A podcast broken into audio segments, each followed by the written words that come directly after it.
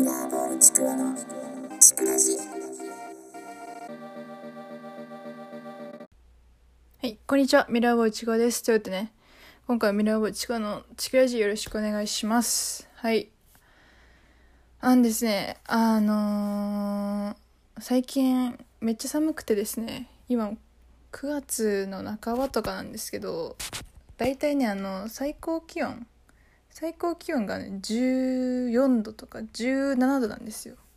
で最低気温がねだいたいね8度7度とか6度とかなんですよ。もう冬じゃないですか。めっちゃ冬なんですけど、最近もう寒くてもうこ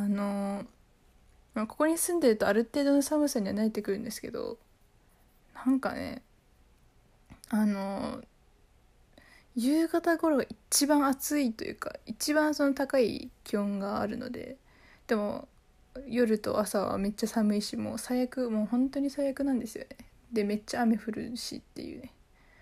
もうね雨がねすごく嫌いなんですよ。本当にもうめちゃくちゃ雨嫌いでね、本当に昔から雨の日ってそれだけで憂鬱になりません？本当にもう、うわもう何にもする気うせたみたいな。でなんか逆にね、私晴れってだけでもめちゃくちゃ嬉しいっていうか、晴れってだけでよし遊びに行こうみたいなね気分になるんですよね。めちゃくちゃ晴れ好きなんですけど、まあそんなねまあそういうわけにはいかないんですけどね、もうずっと晴れにするわけにはいかないんでしょうけど、まあ、今ね住んでるとこねバンクーバーなんですけど、バンクーバーはねカナダで一番雨が降るって言われてる土地なんで最悪ですね。なんでこんな土地選んじゃったんだろうっていう感じなんですけど、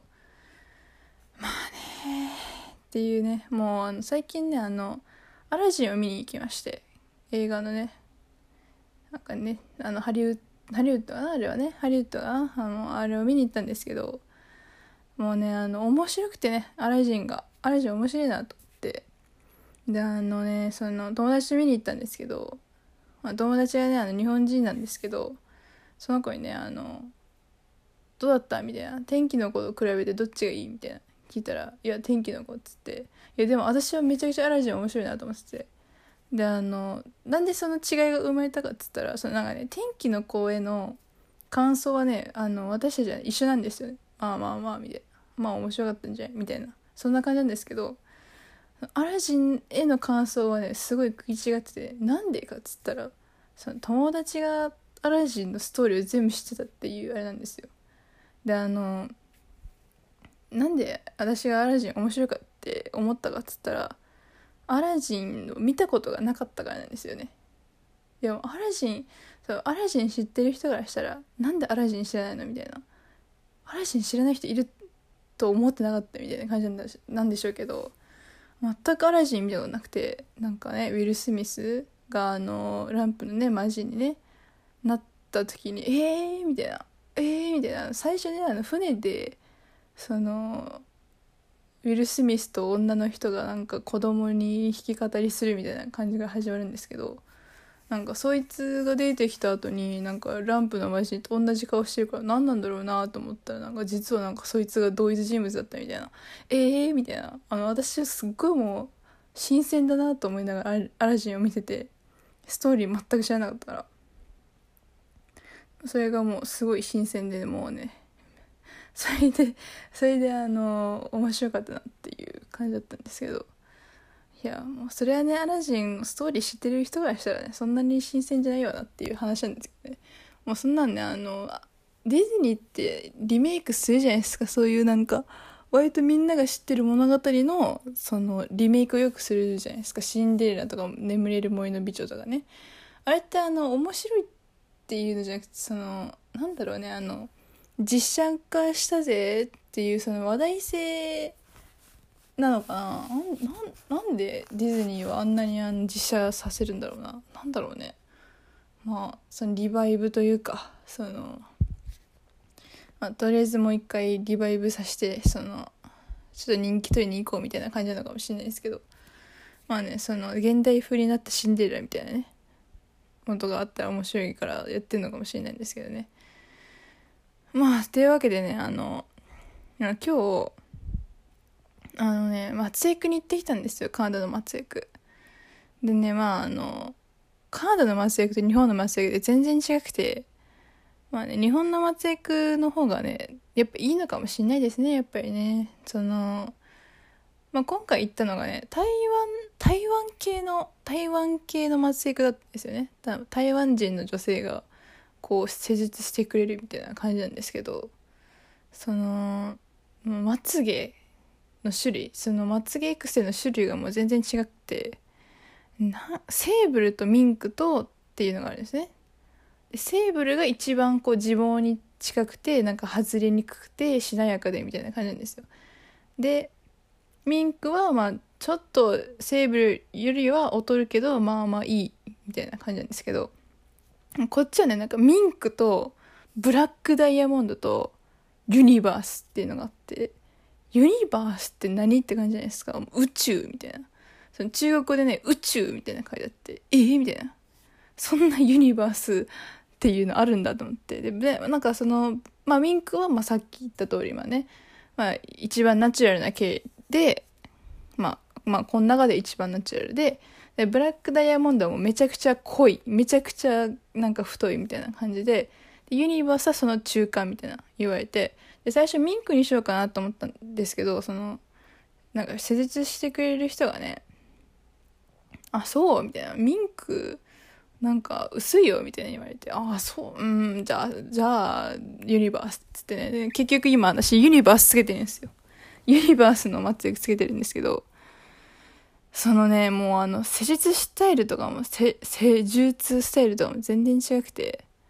なんだろうね、でも全然違うっていうこともないと思うんですけど、まつげの、まあ私日本でね、まつ役をしてたんで、そのまつ役がまだ残ってるんですよね。で、それを、まあリムーブしてくれるってことで、リムーブしてもらうことになったんですけど、リムーブしてもらうときにちょっと痛いみたいなのはね、カナダはね、そういうのがあったんですけど、日本だとね、もうまつげエクステ取るときもシュッシュッシュッみたいな取ってくれてね、もういつの間に取れてたのみたいな感じになって、それがすげえ感動してたんですけど、本当にね、もう多分質が全然違う、本当にもうまつげ癖なんで、ね、やっぱ日本なんですけど、そういうわけにもいかないんでね、毎回ね、日本にも帰れないんでね、こっちでやるしかないんですけど、それでね、まあ施術中ってやっぱ寝ちゃうんですよね、やっぱ。でも施術もぐっすりして起きたらもうついてる、最高っていう感じに、もうそれがもうまつげの醍醐味ですよ。でも寝てもうクーっても寝て起きたらパッチリみたいなね。私が日本でねつけたまつげなんか割と雰囲気変わるなっていう、本当におじいちゃんおばあちゃんに気づかれたぐらいの存在感のねまつげなんですけども、私がねカナダでつけたまつげ、なんか長さはね一緒のはずなんですけど、なんかね全然見た目が違くて、なんかすごいナチュラルだなと思って、日本でもナチュラルな方をつけたんですけど、全然それよりもなんかもっとナチュラルみたいな感じで、こんなはずじゃなかったのになと思ってね、ちょっ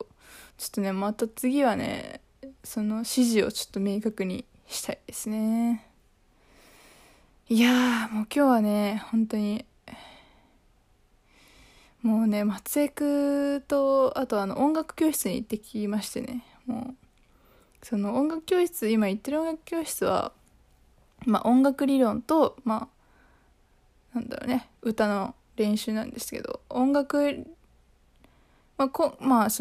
に2回行ってて、水曜日と土曜日に行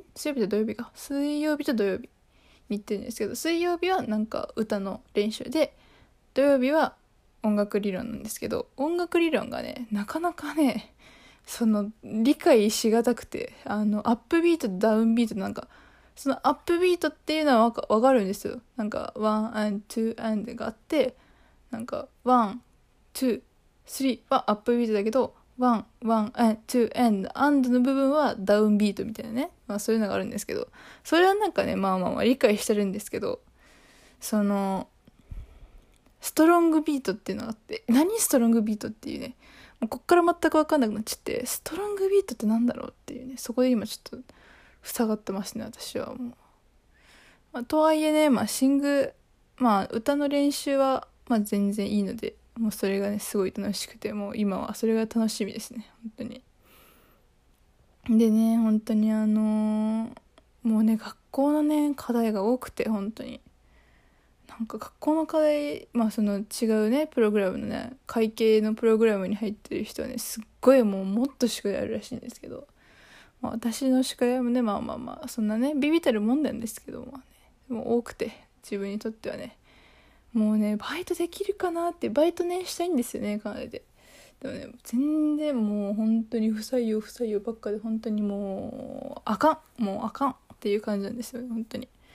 そんなあんまり時間もないんですよね、もうね、働く時間もあるのかないやらみたいな感じなんでね、もうちょっと本当に今すごい戸惑ってる状態ですね。はい、ということでね、まあちょっとね、めちゃくちゃ暑いんで、今もうベッドルームで撮ってるんですけどもね、めちゃくちゃ暑くて、外はめちゃくちゃ寒いのに、中はヒーターがガン決まりに効いてて、もうめちゃくちゃ暑いんですよね。ということでね、本当にちょっともうちょっと外に出たいので、もう